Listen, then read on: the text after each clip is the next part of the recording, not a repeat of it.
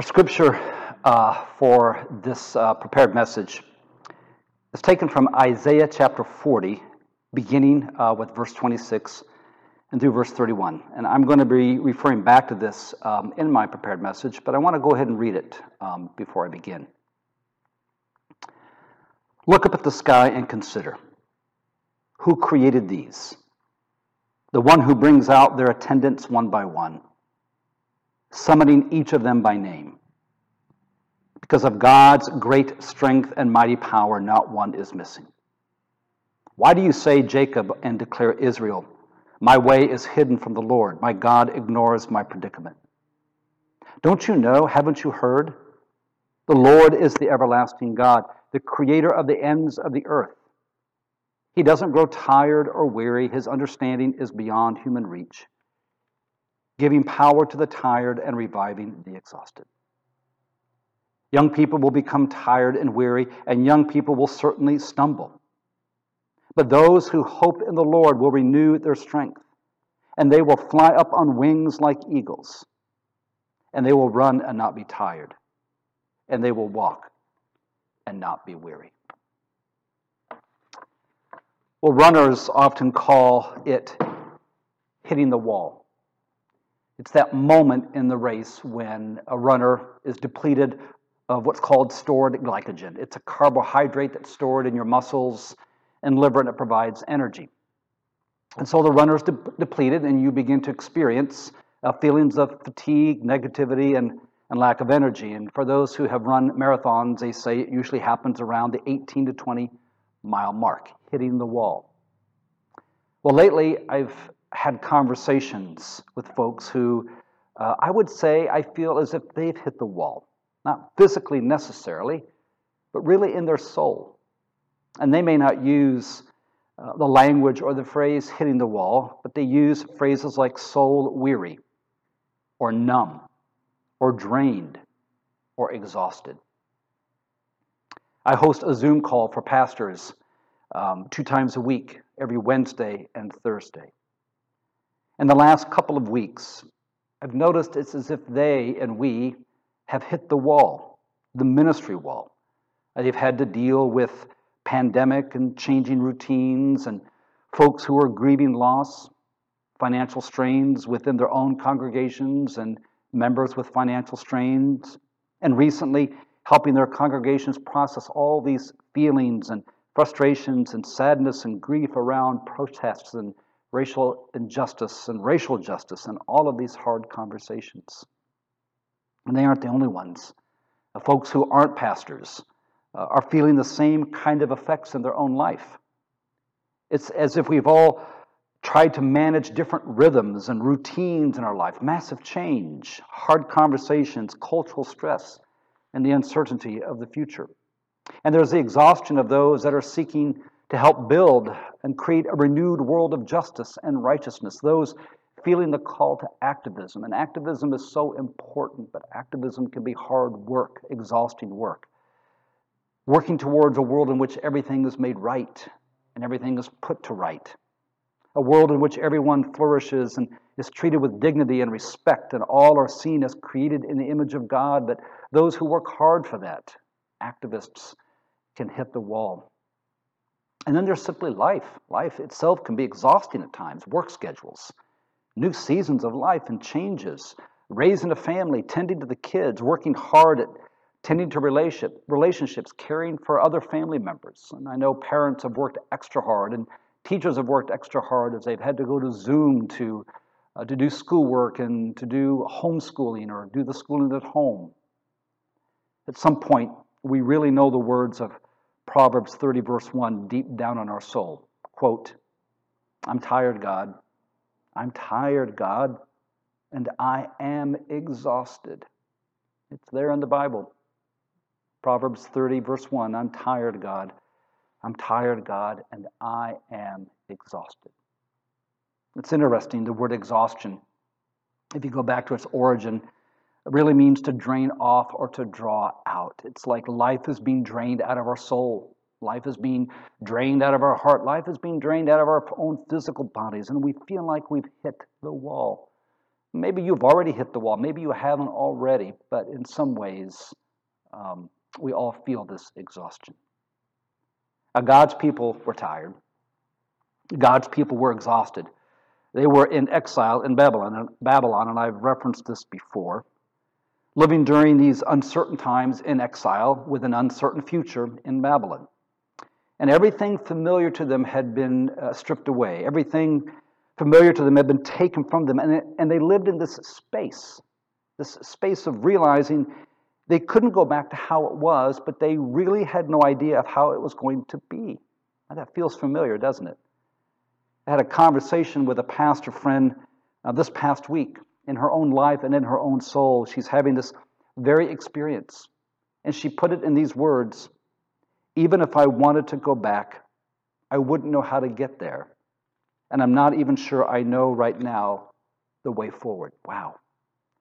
I think we maybe all feel caught in this space of knowing we won't be going back to how it was, but yet not knowing how it will be. And that's a hard space to be in. It can be an exhausting space. And it's in this context of this exile, of this kind of space, that we have these beautiful words that I read from Isaiah 40, who in effect felt as if they were living through a time in which life felt out of control. Nothing felt defined, nothing felt in place, much like we may feel. And so the writer observes, and I read these words from Isaiah 40, verse 26 Look, Look up at the sky and consider who created these, these being the stars. Who created these? The one who brings out their attendants one by one, summoning each of them by name because of God's great strength and mighty power. Not one is missing. And so the writer looks up to the heavens and sees the stars and is captivated by the way the universe feels ordered and sustained by God's strength and God's power. And it's through this experience that the writer, writer of Isaiah 40 is encouraged to know that even in their seemingly disordered world, their God, the creator of the universe, orders creation in such a way that life is sustained and life is held by God's strength and God's power. We pay attention to creation, pay attention to it, and notice and observe how life is always sustained and how everything in creation Everything it needs is already given, it's already provided, as long as we don't get in the way. But there is this grace to life that all we need is given and is provided by God. And this is what creation teaches us. Even Jesus said, Look at the birds of the air. They don't sow seed or harvest grain or gather crops into barns. Yet your heavenly Father feeds them. Aren't you worth much more than they are? And so, really, the, the, the writer in Isaiah 40 is trying to invite us into this moment of saying, I know that our lives look out of control. I know that our lives feel disordered and discombobulated. But take heart, look at creation, look at everything that God has done. Look how God sustains it, look how God nourishes it, look how God cares for it, look how God keeps everything in place and know that that same God, that same Creator, is with us doing the same thing. It was a, a while back that I learned how trees uh, in forests and in yards uh, will literally underneath the ground will connect their roots with each other uh, to provide support, to provide nourishment, to provide sustenance. And there's so much going on in nature, so much going on in creation that we're probably not even aware of that, that it, it, teaches us that so much is given, given to us as it's given to nature, given to us to, to, to sustain and be strengthened. Um, and God is present among us. And so that's what the writer of Isaiah 40 wants uh, those in exile to pay attention to and wants us to pay attention to is how God's ordered creation and how God's uh, giftedness in nature uh, reminds us of God's giftedness to us. But then there's this question that we may often ask Is God even aware of what I'm going through? Is God even aware of what we're experiencing? And these are the same types of questions the people of God in exile were asking. So here's how the writer responds to that question Why do you say, Jacob, and declare Israel that my way is hidden from the Lord? My God ignores my predicament. Don't you know haven't you heard? The Lord is the everlasting God, the creator of the ends of the earth. He doesn't grow tired or weary. His understanding is beyond human reach, giving power to the tired and reviving the exhausted. In other words, our understanding of divine presence is limited by how we understand the world. We understand the world in a very finite and limited way. But the writer reminds us that divine presence is not limited by our understanding or, or limited by our own capacity. We can't possibly keep track of everything going on in everyone's life. We have a hard time keeping track of everything going on in our own lives. But sometimes we view God how we view ourselves. But God, as divine presence, is fully aware of our predicament, is fully aware of our circumstances, and offers what we need to strengthen us in our weariness and revive us in our exhaustion. That's why the writer says, Why do you say, Jacob? Why do you declare Israel, My way is hidden from the Lord? My God ignores my predicament. Just for a moment, put your own name in that statement or that question. Why do you, Scott, why do you declare that my way is hidden from the Lord, that my God ignores my predicament? That personalizes it uh, in, a, in a very real way. So when we ask that question, we're reminded by the writer that that isn't so. God is very aware of what's going on around us. God is very aware of, of our predicament. God is very aware of our circumstances.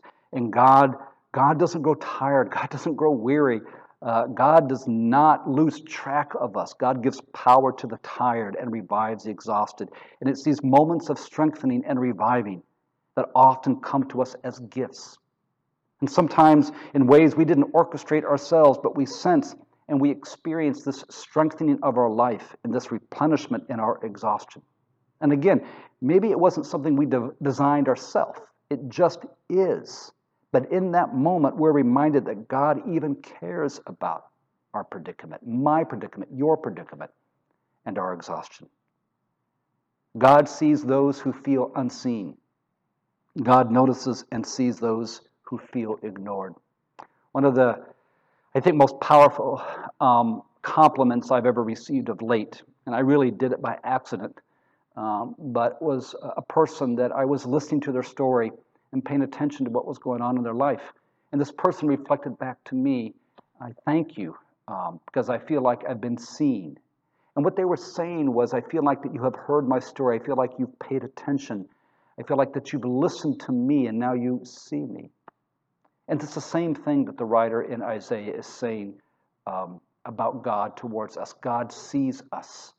God doesn't ignore us. God hears us. God listens. God knows our story. God knows our predicament. God doesn't grow tired and weary of our lament. God doesn't grow tired and weary of sometimes our complaining. God doesn't grow tired and weary of our exhaustion. And I would even say this God doesn't grow tired and weary of our whining. And I whine just like of the best of us. God sees and hears and welcomes. Which is why I want to offer you this simple takeaway from this prepared message. And, this, and it's this it's okay if we feel exhausted. Again, listen to the writer of Proverbs. I'm tired, God. I'm tired, God, and I'm exhausted. And sometimes we feel as if we're not allowed to feel this way, that maybe we should feel stronger, or it's a sign of spiritual weakness, or it's a lack of faith that we feel exhausted. Well, it's none of the above. It, what it often tells me and what it needs to tell you is that we're simply human. So listen to, again, the writer of Isaiah 40. Quote Youth will become tired and weary, and young men and women will certainly stumble. But those who hope in the Lord will renew their strength. They will fly up like eagles. They will run and not be tired. They will walk and not be weary. Even young people get tired and weary and stumble around because they're human, not because they're unfaithful or uncommitted. And we all stumble. And we fall because it's a long journey and sometimes there are no shortcuts. And for the folks in exile, they had no idea when they were going to go back home to Jerusalem, but they held close to their hearts the hope that it would happen.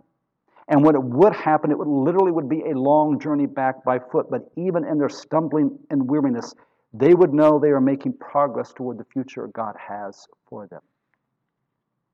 It's interesting, again, to me, that one of the things people will say, and many of you have said it to me, say after a sermon, um, after a Sunday meeting for worship, I'll give an example about myself. I'll give a story about myself. And usually it's a story and something I've stumbled or maybe I haven't felt strong. And, and time and time again, and, and I really appreciate this, but you will say to me, it was good to hear that. It was helpful to hear that. Uh, and, and I suppose it's because it binds us in our common humanity. And you realize that even though I may w- have the title pastoral minister and, and I may be up front preaching and, and, and whatever images people may have, I get exhausted as well. I get tired as well. I stumble and I fall. And, and there are some days where I just say to myself, Boy, I don't know if I can do it today. I just don't know if I can do it this week. But there come those moments then when somehow, in ways I don't understand, as Isaiah 40 says, God's strengthening, reviving presence comes to me and, and strengthens me in a way that I can't do on my own. And I know that it is a gift that is given. It's given just like, again, everything in creation and nature is given for its own sustenance and life. Everything is given to us by God to provide what we need to make it through. It's interesting, different translations will use the word trust and sometimes we'll use hope, but they really mean the same thing because it's in our continual trust in God and God's care for our lives that we're able to have hope. And when we hope, it deepens our trust in God because we know we can't do it on our own. So, hope is what keeps us going. Hope is what keeps us taking that next step. Hope is what enables us to say each morning, I'll give it my best today.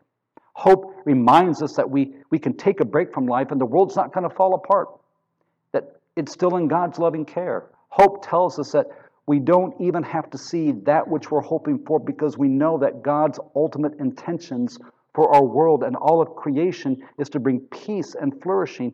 And so we faithfully keep showing up each day and doing our part. As the Apostle Paul wrote in his letter to the Romans, if we see what we hope for, it's not hope. Who hopes for what they already see? But if we hope for what we don't see, we wait for it with patience.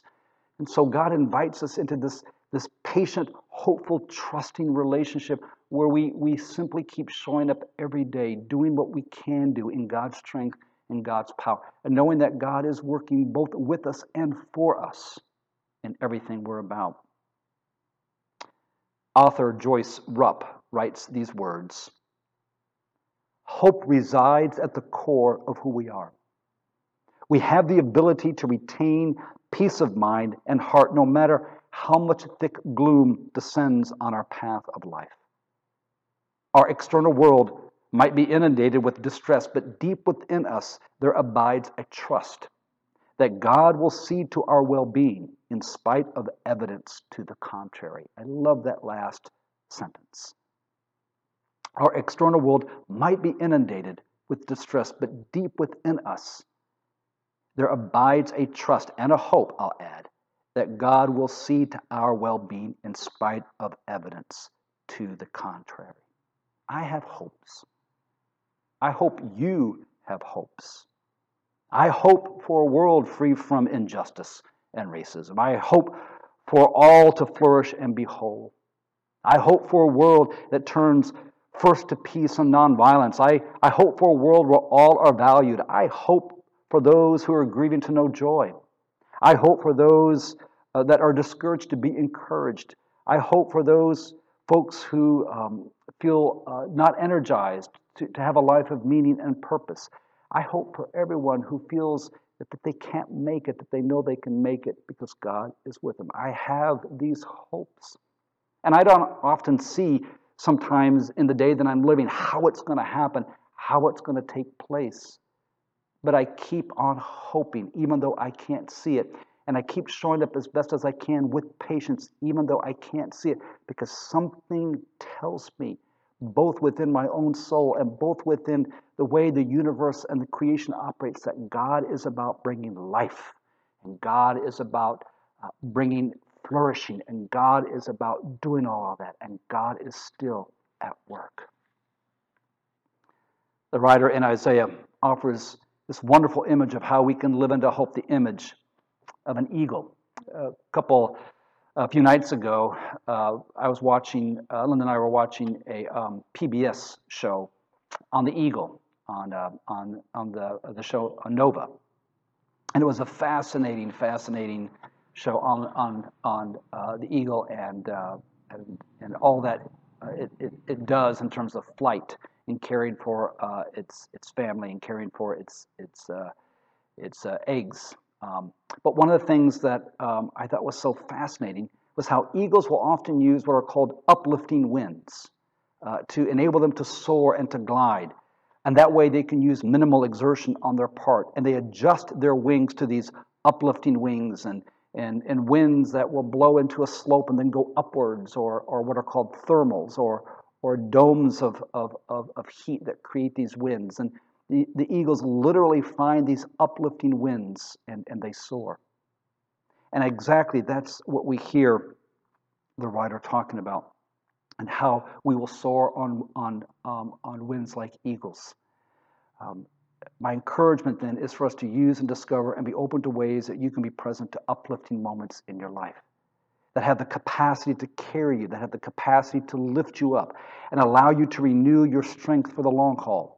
And these uplifting moments will be different for all of us. It'll be a walk outside uh, in nature, an encouraging conversation with a friend, reading inspirational literature, listening to music, simply sitting in silence or withdrawing from all the noise.